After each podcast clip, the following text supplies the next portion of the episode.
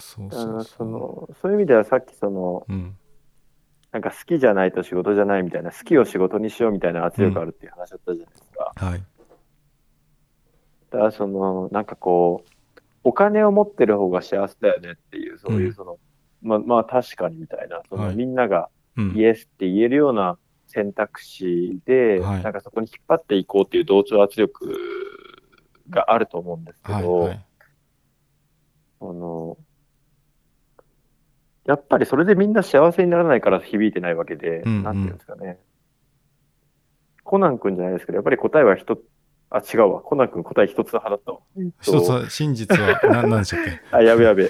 真実はいつも一つ派でした。一つ派ちょっと、一つの真実派でしたね。ハンコなんですね、今。失礼しました。あの、うん。今から反コナンになりますけれはい、ども、はい、どうぞ。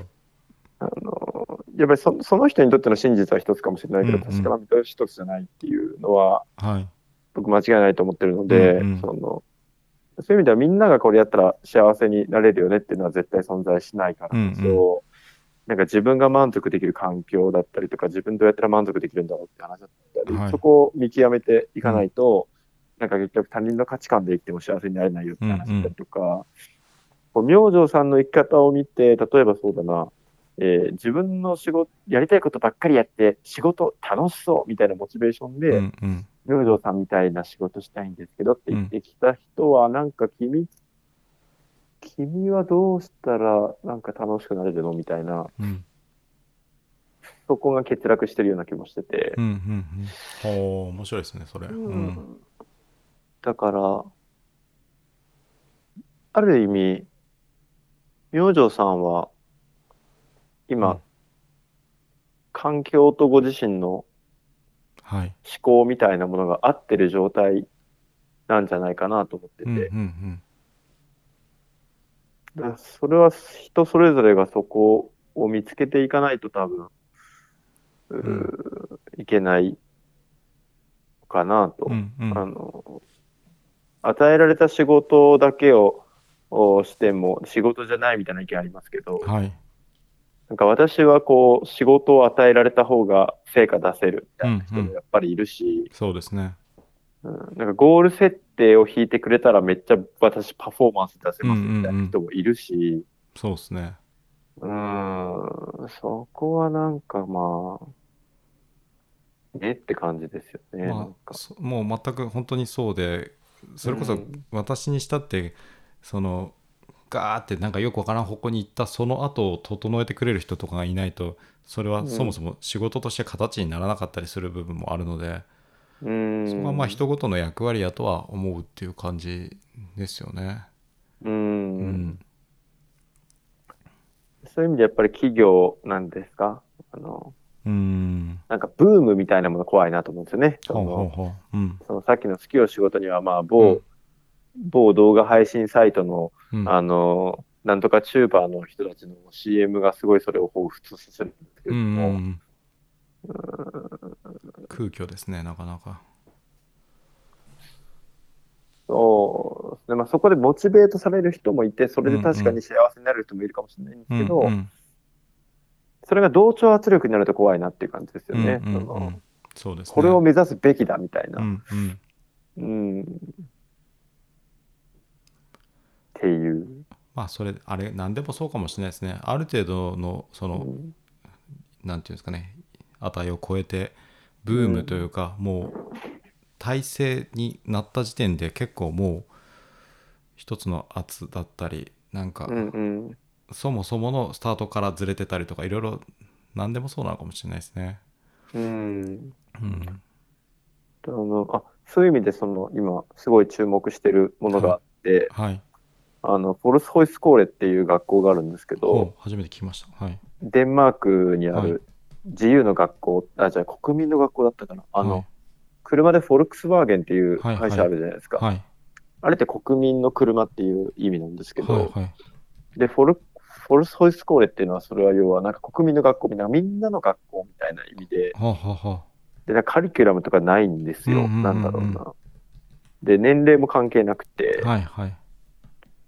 えーで、それを日本で今初めて北海道の東川町で作ろうとしてる人がいて、うんうん。30何歳とかなんですけど、うん。元リクルートで、ほうほう。で、なんか、なんだろうな。僕、タイ、タイに大学の時行ったことあるんですけど、はいはい。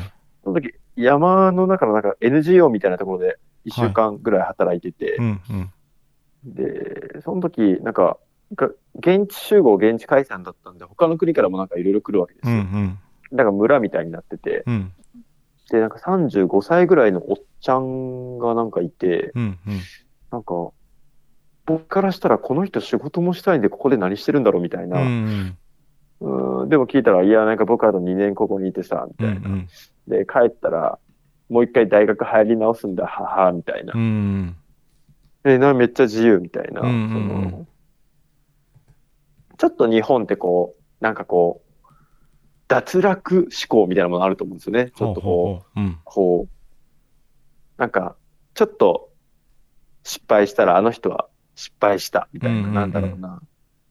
うん中学校中退したら終わったみたいな、うんうんなんかこう。でも、ちょっと寛容じゃないなと思っていて、うんうん。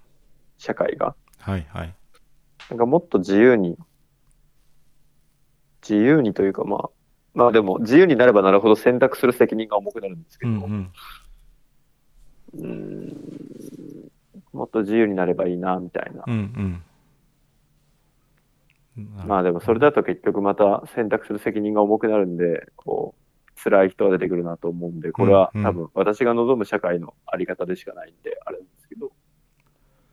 そうですね。これでもこれ誰かな？そのこのポッドキャストをやろうと思って1人目のゲストの方かな、と話した時にうん。も言ったんですけどなんかやっぱり大学ぐらいまではエスカレーターで来たのに、就職とかっていうタイミングでいきなりエスカレーターを降ろされる感じになる人が多いのかなという話を確かして、うんうん。なんかそこまでは割とずっとこのエスカレーター乗ってけばいいっていう感じじゃないですか。もちろん受験とかはあるにせよ。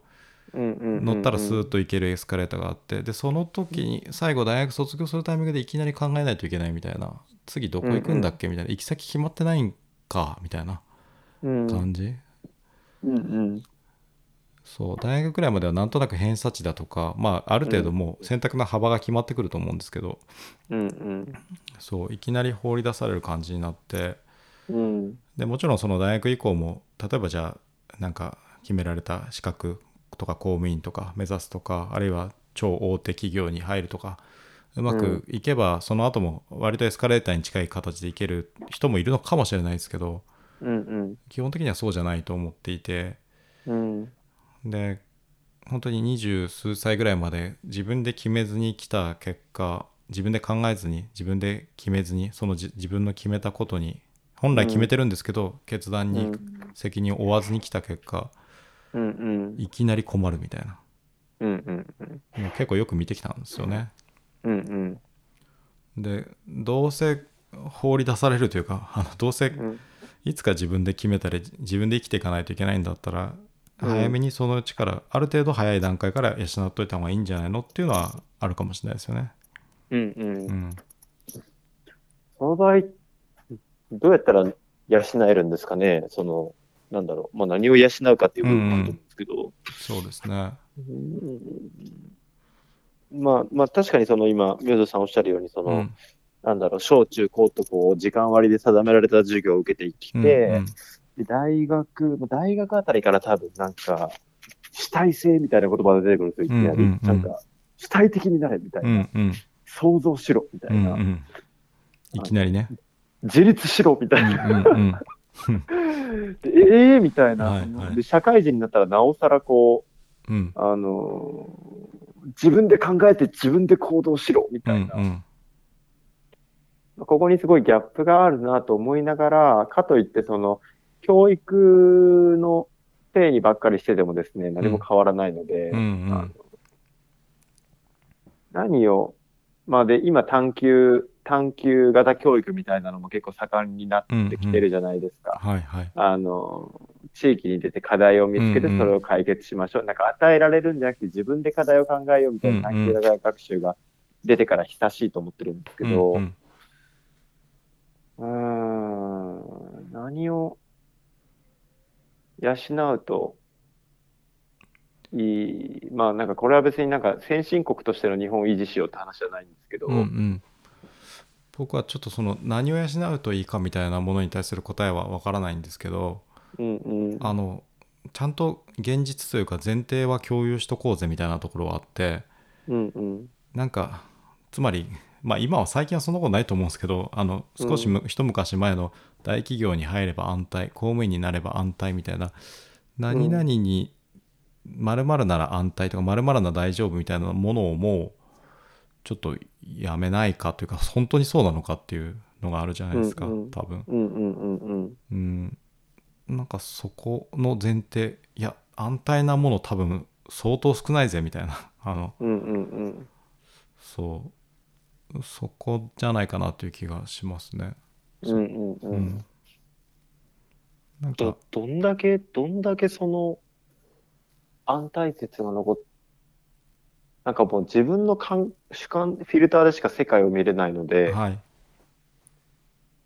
なんか最近そう、タバコポイ捨てしてる人見たんですよ。あほうほう。ほのそれもなんかうちの近所で、なんだろうた田んぼあるんですけど、うんうんあの、この人田んぼを見ながらファーって吸ってて、うんうんまあ、そこまではいいんですけど、なんか普通に川にポイってするんですよね、そのう後。んまあ、30後半ぐらいですうよ。んうん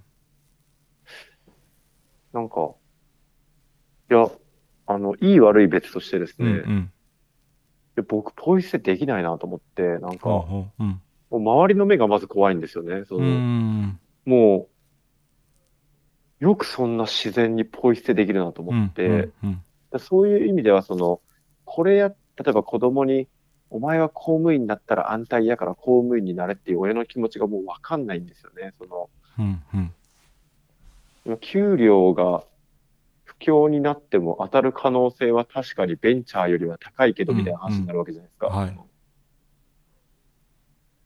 うん、なんか、すごいそこは育ってきた環境と、うんうん。やっぱ何を経験しているかっていうので、本当人っていうのはこう、性格以前に多分、うん。こう、ハードが決まっちゃった感あるのかなみうんたいな。うんうんそうなると教育ってどこまでを、どこまでを可変的なものとみなすのかってすごい、うん。うん、なんか疑問うん。だな、みたいな。難しいな。うん。環境家庭環境も含めた環境。うん。うん、そうっすね。うん、教育か。うん。そうだな。うん、まあ何でもいいんですけどね別に。し知らし知ったこっちゃないって言ったらあれなんですけど 人の人生なんであの好きに生きてくれればいいんですけどみんな。うん、うん、そそうですね。う、うん。まあ、そうですね。まあ、見ず知らずの人の幸福を願うほど、自分の心に余裕があるわけじゃないんであれなんですけど、僕はなんかぼんやり願ってますけどね。みんな幸せだったらいいなとは ぼんやり思ってますけど。ああ、本当ですか。ああでもそれは結構このコロナがあってより強くなったという感じですね、はいはいはいはい。なんかこういったところで取り残される人がなるべく少なかったらいいなっていうのはすごい思いますけど、ああそうそうそう。でもまあまああのでも現実問題目の前のね自分のことがありますから、うんうん。そうですね。なんかなんか、一時半径5メートルぐらいの人をみんな幸せにできたら世界って平和になるんだなって考えたことあるんですけど、はいはいいや、平和になんねえだろうなっていう感じですね。まあ、その手段によるよねっていう、そうんの幸せに。そうですねっていう、だからまあ、でも自分にできるのって僕半径5メートルぐらいかなと思ってるんですよね。そうですねそのうんわかります手を下せる範囲として。うんうんそうなんです。まあ、まあでも、あの、妻が一時転職するってはい言って、そう、その関係で、あの、事務所にお邪魔したりもしてたんですけど、はいそうでしたねはいなんか、あんまり僕のアドバイス聞かないんですよね。そのあーあ、わかります、なんとなく。はい。そういうことありますよね。はい。近しいからこそみたいうんうな。んだから、なんかまあ幸せを本当に願う人であればあるほど、うん。うん。直接的なアプローチが効かないみたいなこともあるんで、ありますね。そうそうそうそう、それはなかなか、だコントロールはしない方がいいんだろうなと思いながらサポートに徹するのは、徹する努力は怠ってはいけないなって感じうんなんですけど、うんうんうん、ああ、でもちょっと今、割と、あの、いい着地点を見つけたんですけど、さっきのその、うん。あの、フォルス、フォルケスコーレでしたっけ？何でしたっけ、うんうん。フォルケホイスコーレ。うんうんの話ともちょっとリンクするんですけど、結局、転んでもいいんだよというところなんじゃないかなという気がして、うんうん。失敗してもセカンドチャンス、まあサードチャンスか分かんないですけど、それが与えられるし、死にはしないっていうところ、うん。そこじゃないかなという気が今、その話を聞いてしました。うんうんうん。うん。そう。なんか、失敗への恐れ方がもしかしたら過度な社会なのかもしれないですね。うんさっきの脱落の話もありましたけど。うんうんうんうんうん。そうですね、まあ、失敗しないように努力することはいいことなんですけどうん、もちろんもちろん、準備とかね。うんけど、あの、やらずに、結局やらずに、恐れて、やらずに終わるっていうことが、ちょっともしかしたら割合として多すぎるのかもしれないですね。適正な、もしその値があるとして。うんうん。そうですね。まあその、その人の視点から見る失敗への恐れっていうものもあると思いますし、うんうん。やっぱりこう、外部の失敗に対するこう評価の仕方っていうのもありますね。変えていかないとなっていう、うん。その、社会の寛容、社会の寛容さってことに最近よく考えるんですけど、うんうん。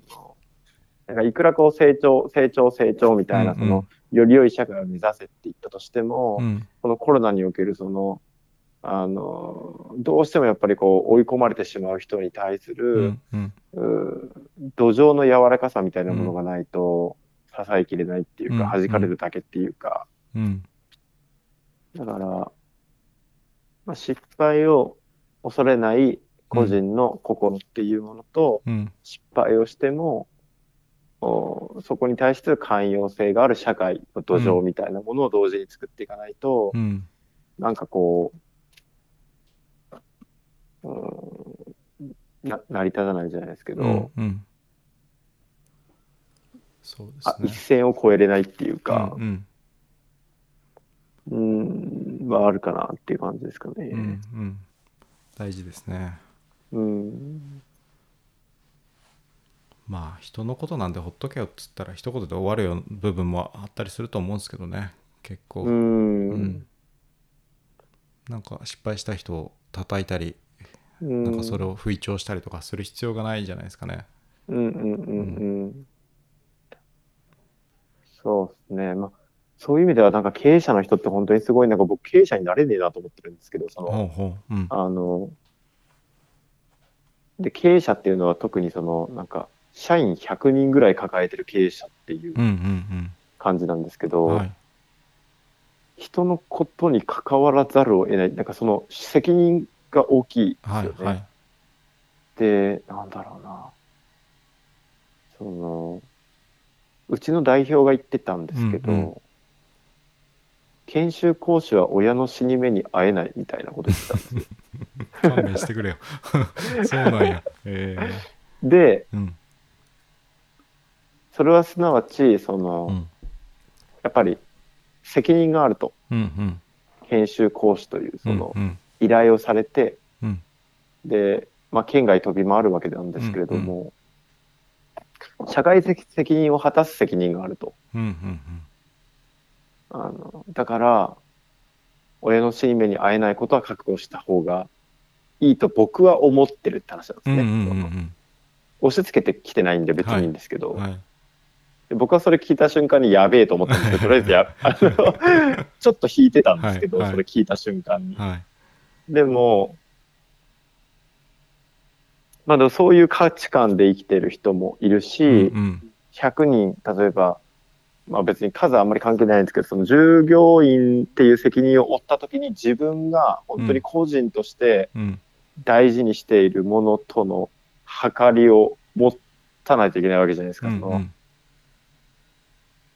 それは、なんか今の時点ではちょっと無理だなっていう、うんうん。すごい、あのそうそうそうそうそう、そのまあまあ、うん、自分をどこまで拡張するかって話だと思うん。うんほうほう。うんですよね。うんその。本来の自分からっていうところですかね。そうですね。うん。あまあまあちょっと SNS でこうひひ誹謗中傷する方っていうのは若干軸がうん今話ずれたような気もするんでああいいすけど。ですいいですうんうん。そうか。なんか今その社長さんのおっしゃったそのエピソードで言うなら、僕が考えるラインは、まあ、うん。もちろんご自身がそれをそう思ってても全然よくてまあ全然いいかどうかわかんないですけど、よくて。うん。それを人に求めるかどうかっていうところにやっぱりラインがある気がしてうんうん。まあ求めるかあるいは強要強要するかっていうそこら辺にやっぱりラインがある気がして、うんうん。なんかそこまでいくとアウトだろうなっていう気がするっていう個人の感覚としては。でも自分のところでそれをとどめて自分がそうしようと思ってるっていうのは、もちろんそれがどんなことでどんなことであれでもないな。あの基本的にはあり,、ありなんだろうなと思うっていう感じですかね。そうですね。だからなんかやっぱまあこれ今度経営論みたいな話になるんですけど経営者の方で、いや普通こうでしょとかこうするもんでしょとか、こんなの常識的におかしいでしょみたいな発言があることも多分あると思うんですけどそれ言う最近ですね。最近それを聞くときにはいや別にそんなことないっすよみたいな感じのことが多いですね。なんかそれあなたの常識でしょっていうか、うんうん、普通とかないしもう時代も変わってるし、もしかしたらあなたが古いんじゃないですかっていう話やったりもするっていうこともありますね。うんそう。あ逆もあるあるけど、うん。逆も、うん。逆？逆っていうと。逆っていうのはあのいやうん。確かにそれ、その従業員の方のその行動はなかなかぶっ飛んでますねみたいななんつうの、うんうんうん。上記してんなみたいなことももちろんありま長すけど。期してんなみたいな。ありますけど、うん。うん。そうそうそう。うーん。そうですね。まあ、わかりやすくそのはい。個人の価値観っていうものに共感させる手法が僕は経営理念だと思ってるんですはいけど、はいはいうんうん。うん、でそこに集ってくるからこそこう馬力は生まれると思うんですけど、うんうん。まあ、かといってそのあんまり一つの価値観に固まりすぎると組織は脆いと思ってるん。部分もあって、そういう意味でなかなか、なんかやっぱり組織っていうのは難しいなと。難しいですねうん。ベストな、今なんかリモート、リモートでもチームみたいなそういうう言論もいろいろ、あの、前の、あの、ソニックガーデンさんの話とかもあるわけですけど、はいまあ、あれも結局絶対じゃないよねっていう。うん、本当に。ねうん。うん、だからまあ会社っていうもの自体が結構それ自体の限界もあるし、まあ、それ自体は相当優れた発明だとは思うんですけど、うんうん。万能ではないしそれが絶対でもないっていうところでうんそうですね。吉村さんと明星さんと桜井さんの3人を見てると、はいこういうつながりがこれからは増えてくるんだろうなっていう、うなんていうんですかね。うん。あまあまあちょっとお三方の3人のつながりを、あの想像するのはちょっとあれなんですけど、はい。まあ会社に在籍しているっていうよりはなんかプロジェクトといううんうかなん。んかうんそうですね。意思でつながってるそのうんうん。部分があって、うんうんそういうつながりはどんどん増えてくるだろうし、うん。まあ、かといってあんまりたくさんのコミュニティに属しすぎるともう自分が何者かわからなくなるっていうか、うんうん、っていう感じですよね。そうですね。あのみんながそうなるべきとは思わないんですけど、もうちょっと増えてもいいかなとは思ってますね、うんうんうん結構よくてそのメイキング・ザ・ロードっていう会社ともちろんうん。隣にっていうか同じオフィスに吉村さんが作った三谷山社会保険労務士事務所というのがあってそっちにもスタッフが数名いるわけですよね、うん。4人かな？うんうん。でまあそこもそうだしあとは例えばじゃあ動画撮影の案件がありましたって時に手伝ってくれる方々副業とかそういったうん形で関わってくれる方とか、うん。でそうなった時にもうクライアント発注者側もなんかもう同じ立ち位置のメンバーって感じ一緒に作るメンバーみたいな感じになるんですよね結構最近だと。うん。うん。ってなるともうあんまりこうどこに境界線を引けばいいんだっけっていうのが分からなくなるぐらいに、うん。うん。まあ、一つのプロジェクトであり一つのまあチームっていうとちょっと少し青臭い感じはするんですけどそんな感じがあって、うん。でそれはあの非常に心地が良いあのうまくいってる時にはもちろんというところがあるので、なんかその手の仕事の仕方がもうちょい、うん、増えてもいいんじゃないかなとは思うっていう感じですかね。うん。うん。そうですねう。ん、好きで一緒にやってますって感じです。うんうんううんん。なんか副業禁止、副業を禁止すべきか否かみたいな議論の時によく、うん、あのーいや、本業に、本業がおろそかになったらダメでしょみたいうんうなん経営者、会社側の論理を見るんですけど、はまあでもじゃあ副業って何って考えたらなんか収入が伴う労働ですみたいな定義なんだったら、ああ、じゃあ収入がなければいいんですよねみたいなうんうんそういう。うん、でもなんかまあ、それで縛るのもなんか窮屈だな、みたいな。うんうんもっとこう、まあ偶然お金が発生したらそれはそれじゃないみあたいな。うんうん。っていう。そうですね。まあ僕は基本的にあの拘束は少ない方が良くない派なので、大体できる限りルールは少ない方がいいんじゃないっていう派なので、うん。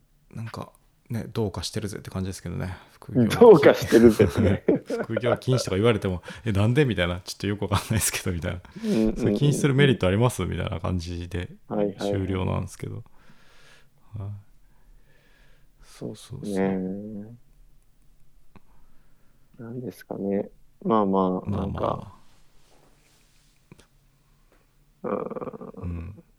まあ、男に会ったらそいつ好きになったらどうすんだみたいな議論かもしれないですけど、いやいや、お前が魅力的で言えばそれでいいだろうみたいな。なんかほうほう ちょっとちょ全然わかんなかったですけど、そういうことですか？あの、つ付き合ってる二人がいて、はい、はい。なんかお前男に会うなよ。あ、じゃあ、はいはいはいあの、あの、彼女にお前あんまり異性と会うなよみたいな。はあはあの、え、なんで？って言ったら、いや、はあはあほら、それでお前、そいつのこと好きになったらあ。困るだろあみたいなー、束縛というか、あ束縛というか。どこまで縛れ、その人を縛れるのかみたいな感じですかね。いや、でもそもそも君が魅力的ならいいんじゃないの？みたいな、その、なんていうんですか、うんその、他の人に会ってその人を好きになるぐらいだったら、多うん分あんたに魅力がないんで、はいはいはい。うん。っああ、そういう心配があるわけですね。うんうんうん。なるほどなるほど。ていう心配が本業がおろそかになるっていううんうん。心配とリンクしてるんかじゃないかなとうん今うん思ったんですけど。うん。なんか、うんそれこそ人間への洞察が浅すぎやしないかという気もしてもちろうんうんん一概には言えないんですけども、うん。なんか縛れば縛るほど破りたくなるっつうのもあるじゃないですかうんうんうんうん。単純な話、そうですね。縛ったら防げるかっていう話もあると思うんでうんうん。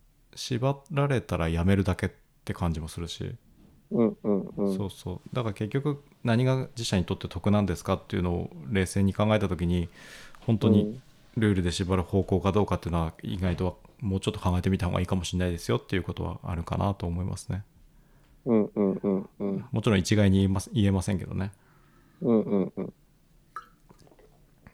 そうっすね。すいません僕が喋ってもしょうがないんですけどごめんなさい1時間ぐらい経っちゃって、うんなんかうん。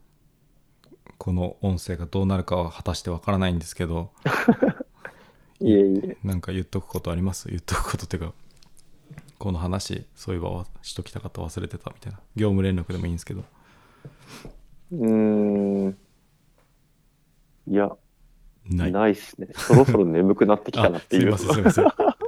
すいません。あ いや。遅い時間まで。大大丈夫ですよ、はい。うん楽しかったです。あのー今日、昼に、あの、ガクトラボの飯はいはい。原さん？はいはいはい。と、なんかお昼ご飯をオンラインで食べてて、で、うん。それ結局、石原さんと桜井さんが合同で立てた企画そうですそうです。あるじゃないですか。はいはい。うん。あれって食べてたんですけど、はい。なるほど。で面白今日、終日在宅だったんでい、はい。やっぱ誰かと話すって大事だなと思ってたので、うんうん。うん。いい時間でした。こちらこそありがとうございました。はい。どうなることやらじゃどうなることやら。あどうにもならなかったらすみませんっていう感じで、はいはい、編集大変ですね。もう僕、編集っていうタスクがもう相当うん重荷に感じてはいるんすよ。めっちゃ重いっすよ、うんだからめっちゃ重いっすよね。さっきそのポッドキャストでおっしゃったそのなるべく編集もしないというのは結構一つの正解でうん。今僕個人の YouTube でその読書の配信みたいなのを垂れ流してたりするんですけど、たまにはいはいはい。あれ、まあ、要はライブ配信なんで終わったらそのまま動画になるっていうなアーカイブになるっていうそのなんていうんですかね、うんうん編集いらずなところがやっぱり良くて、うんうん。うんまあ、これがコンテンツとして成立してると見見られるかどうかはちょっとまた別なんですけどうんうんうん。やっぱ編集って大変なんですよねうんうんうん。動画であれ音声であれそうですね。勝手に、今話したやつがもう勝手にどっかにアーカイブされてって、まあ誰か見見ようと思った人が見れるっていうのが一番楽は楽ですけどね。そうなんですよそうなんですようん。だからある種まあちょっとリスクはあるんですけど毎回生配信公開収録みたいなのは一つの方法ではあるかと思いますポッドキャストも。はい確かに確かに。うん了解です。はいすいませんでしたどうもいえいえ。古木さんじゃあまたそのうちどこかでお話ししましょう承知しました。はいありがとうございましたすみません遅くまでおやすみなさい。おやすみなさい寝てください はいありがとうございますはーい。はいまたまた。はいおは願いしますいお疲れ様ですはい、失礼します。はい。はい。古木光大さんでした。